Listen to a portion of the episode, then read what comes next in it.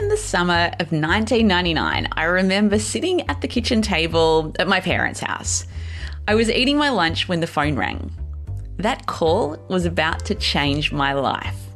It was Professor Sally Carless from Monash University, and she was calling with the news that I had been accepted into the Doctorate of Organisational Psychology program at Monash University. It was my childhood dream to become a psychologist, and now here I was about to be accepted into the program that would make that dream a reality. I was one of only five people that was accepted into the program that year, so I should have been jumping for joy. But instead, my first thought upon receiving the call was there must have been an administrative error. My name is Dr. Amantha Imber. I'm an organisational psychologist and the founder of behavioural science consultancy Inventium, and this is How I Work, a show about how to help you do your best work. Now, it turns out there wasn't an administrative error. I went on to become the youngest graduate from the program and register as an organisational psychologist. Now, what I had experienced was a classic case of imposter syndrome. And it turns out that I'm far from being alone in experiencing imposter syndrome, the persistent thought that we are undeserving of our achievements. Scientific research has found that up to 82% of us experienced imposter syndrome, and I reckon the other 18% are probably too scared to admit it. Through the 100 plus interviews I've conducted now for How I Work, many of my guests have shared their experiences with imposter syndrome. So today, I wanted to share a compilation of some of those interviews, and I hope that if you've been known to think of yourself as an imposter, it might help you rethink or reframe those thoughts. Cyan Ta'eed spent many years feeling like she wasn't as intelligent, as capable, and as good as everyone thought she was. This was despite the fact that she co founded Envato, a Melbourne based technology company worth over $1 billion. I've known Sai for many years, and when I learned that she regularly suffered from imposter syndrome, I was shocked. I think that I spent a long time feeling like I was trying to cover up, feeling like I wasn't actually as intelligent, as capable, as good as everyone maybe thought I was. You know, I was running, you know, a 50 person team at 27, you know, and, and, you know, deeply inexperienced in doing that and had to learn on the job a lot. And my coping mechanism was to go, uh, I've, well, no, it's okay, I've got it all figured out. When in fact, I, you know, I, I didn't. And, um, and then we went through a period where we had a lot of very experienced people coming into the business, and I kind of thought, oh, well, I'll step aside. Again, the big, the big kids are here now. And they said, don't worry, we got this, we know how to do this. And then realizing that actually, oftentimes, unfortunately, they didn't, and that there was something different about the way I was doing it, which was helpful and useful and, and you know, better in some cases. So I, I kind of had to figure out what it was that was going on with me. I think, especially, you know, the tech VC world in the US, they talk a big game. I never did. What did that mean about me? You know, it was it was one of those things where I felt like I really needed to address it. And there was a few things I did, a few steps that I went through. Um, the first thing was is that I went and looked around me to people who, uh, people that I just felt like had a really natural confidence around them. And honestly, those two people, my best friend, Natalie Tam, and my husband. Like, honestly, just naturally confident, you know, chilled out, you know, just I wanted to emulate the two of them. Not to say that they thought they could do everything. I just I felt like they I felt like they were very effective in that they never worried about asking questions that might make them look stupid. They never worried about that, and I always worried about that. So I needed to shift my thinking from wanting to seem like the smartest person in the room to wanting to leave the room being the smartest person in the room. And it was it meant that I needed to ask questions constantly and I needed to not care whether it made me look like an idiot.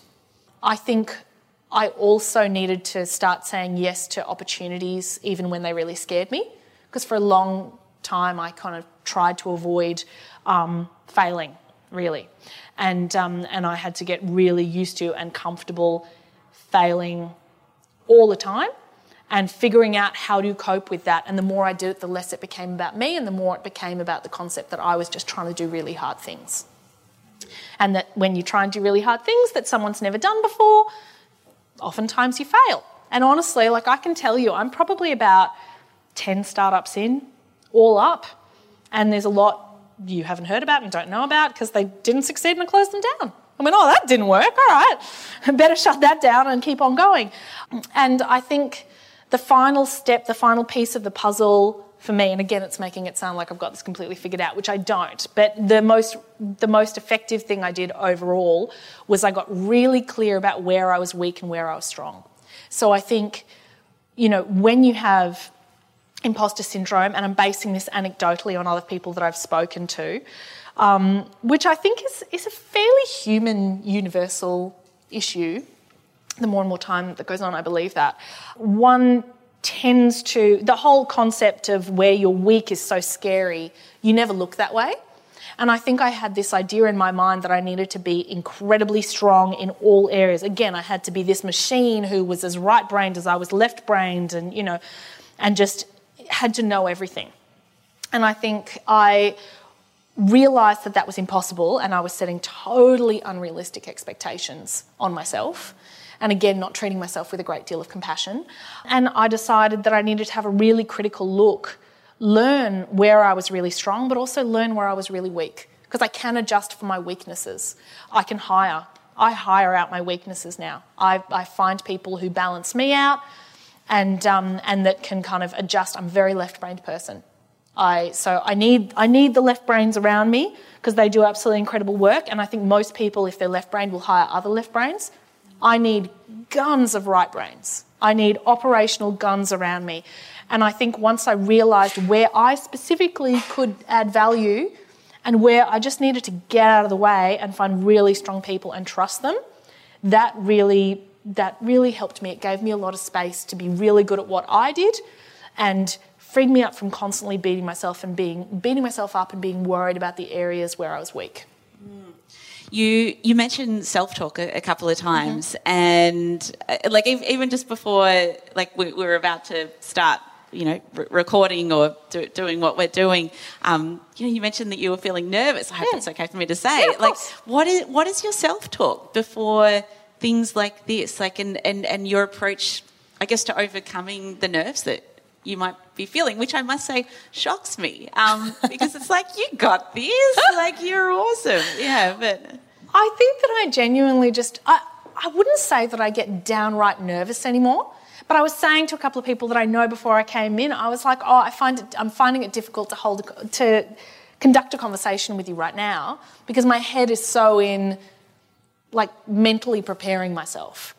And I think that it is for me, it's all about, all right, well, I genuinely want to be really present in this conversation because I recognize that people are giving up an hour of their time and have woken up early in the morning and everything else to be here and it's it's about me providing hopefully providing some value in this conversation and it being an interesting conversation. Um, so I think I'm I, I, used to get exceptionally nervous and a couple of things really helped.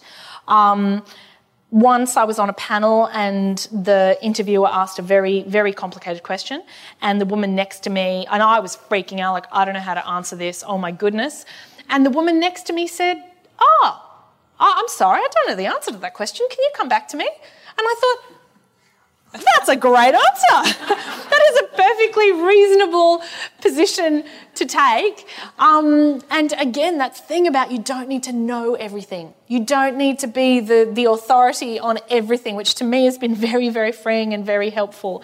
Um, and, um, and the other thing uh, was, yeah, again, you know, I was about to go on stage. The, I was talking to you about this particular event. I was telling this story that because we were putting the mic on, and I said that I went to an AFR event, which was just the whole audience was journos, like 300 of them, and I was wearing this big flowy yellow dress.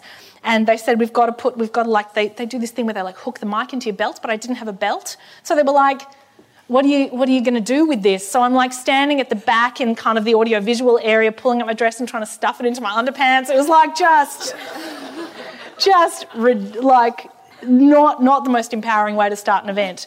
Um, but anyway, going up, the journalist said to me, she said, Oh, okay, we're going to talk about, I'd really like to ask you this question about what's this new ruling with listed companies. This new ruling with listed companies, what does it mean? Envato's not a listed company. It is not an area of interest for me at all, like literally not even slightly. And I could feel my heart starting to, you know, boom, boom, boom, boom, imposter syndrome. I'm going to be found out. They're going to realize I shouldn't be here. This is going to be super embarrassing. And instead, I just turned around and I said to her, listen, you're very welcome to ask me that question, but I honestly have no idea. I have no idea what the answer is, so I will literally just stay on stage. So sorry, we're not listed. This isn't an area of interest for me. You should ask someone else. And again, they sound like really little things, but really helpful in, in times, you know, in times like that where you're kind of there's pressure and you're on stage and you kind of you wanna you wanna perform and be useful.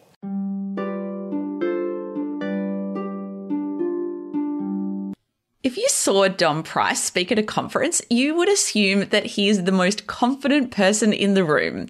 He is very tall and has a booming voice and leads research and development for Atlassian, one of the biggest technology companies on the planet.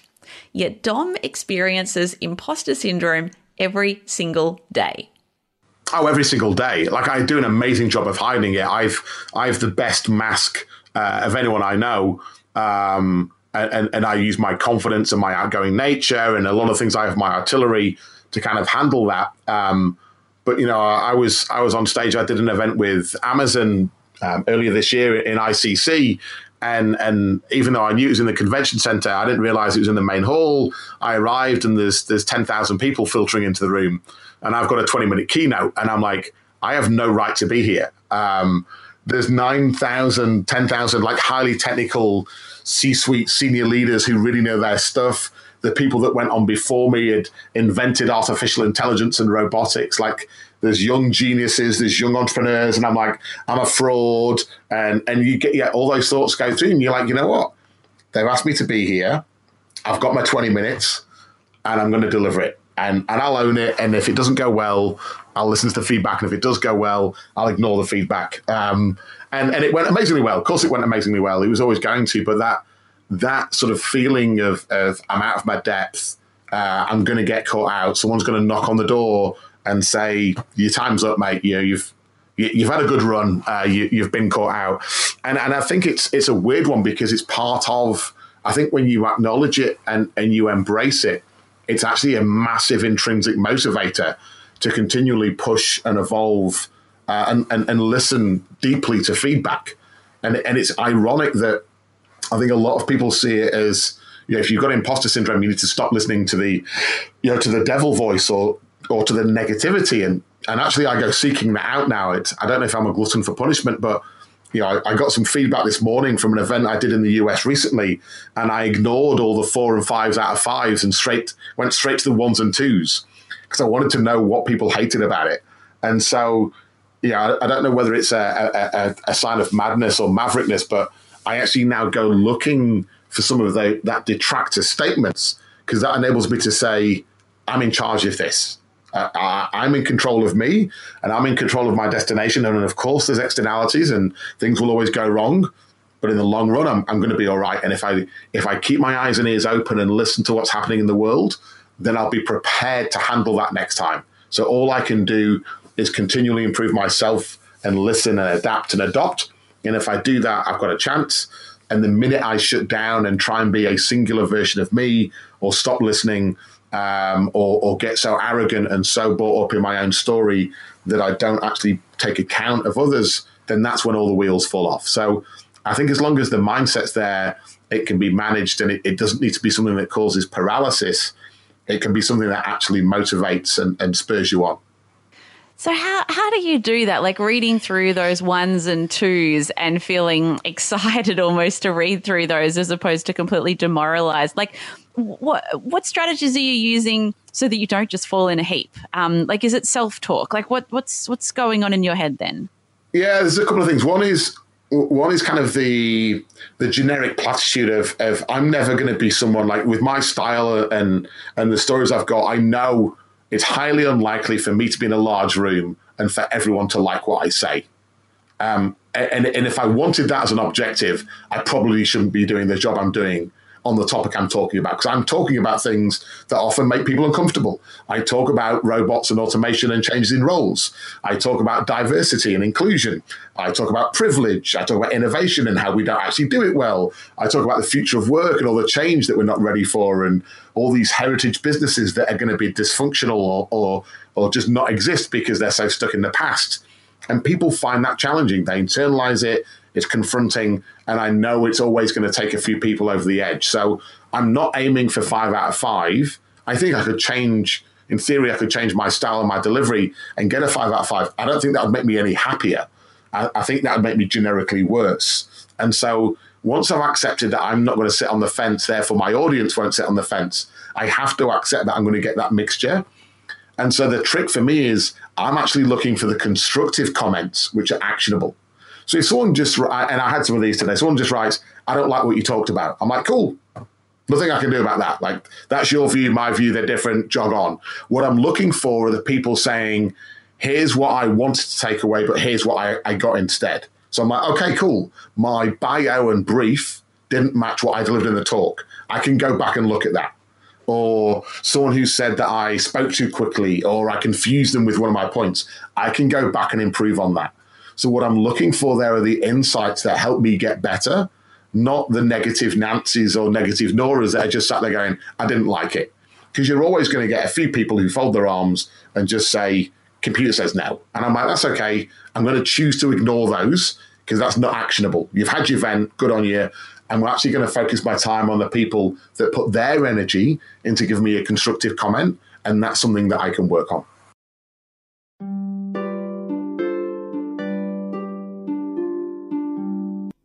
When I interviewed Broad City creator, writer, and star Abbi Jacobson on how I work about a year or two ago now, I think my stomach was doing somersaults. I have been a huge fan of Abbi's work for years, and I'd read that she had a severe case of imposter syndrome during the early seasons of Broad City. And I remember being curious as to whether she still experienced it. I think it goes in and out where I feel way more confident now in actually being good at what I do. But then again, I'll be at a thing uh, like an event or a panel or something, and I'll be taken completely right back there where I'm like, what am I doing here? Why does anyone care what I have to say about this topic? And or if i'm like on a set you know i get I, I, get very nervous before performances or new things. And i while that still is you know doubting myself and and you know feeling that like some i'm going to be like exposed for not being good or or or actually um I think it's good to have a little bit of that is what I'm saying where I'm I get I'm happy that I still get very nervous even if I maybe shouldn't be. Like if I have nothing to be nervous about like I totally should be on this panel of writers or I should be giving a talk, you know, at this event.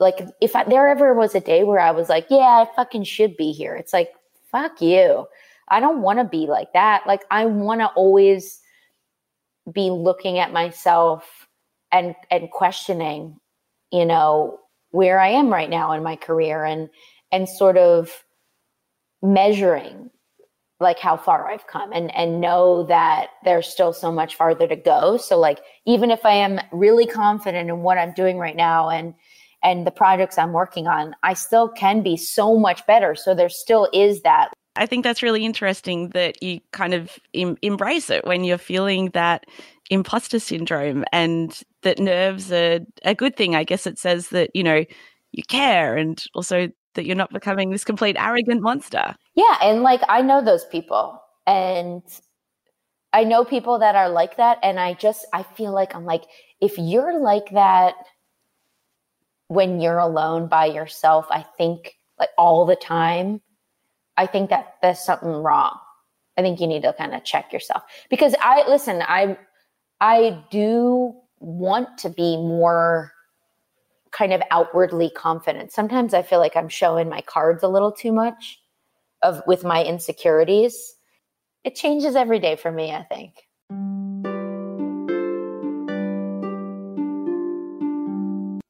I first met Wendy Stops when we shared the stage at a conference for Commonwealth Bank of Australia, the biggest company in all of the nation with a market cap of around $150 billion. And Wendy sits on the board of CommBank as a non executive director. She's also on the board of Coles Group and Fitted for Work, so basically, she's a bit of a powerhouse. And despite this, Wendy still has moments of feeling like an imposter. What have been the best pieces of advice that you've received that have you know, had a big impact on how you've approached things around work? Yeah, it's interesting because um, people always ask you, did you have mentors? I never really had mentors in my career. Um, and it's surprising I found out how many other people were exactly the same, actually. But I, I always, I, I guess, I don't know that it's so much advice that's been given to me, but as more as things that I've learned over time.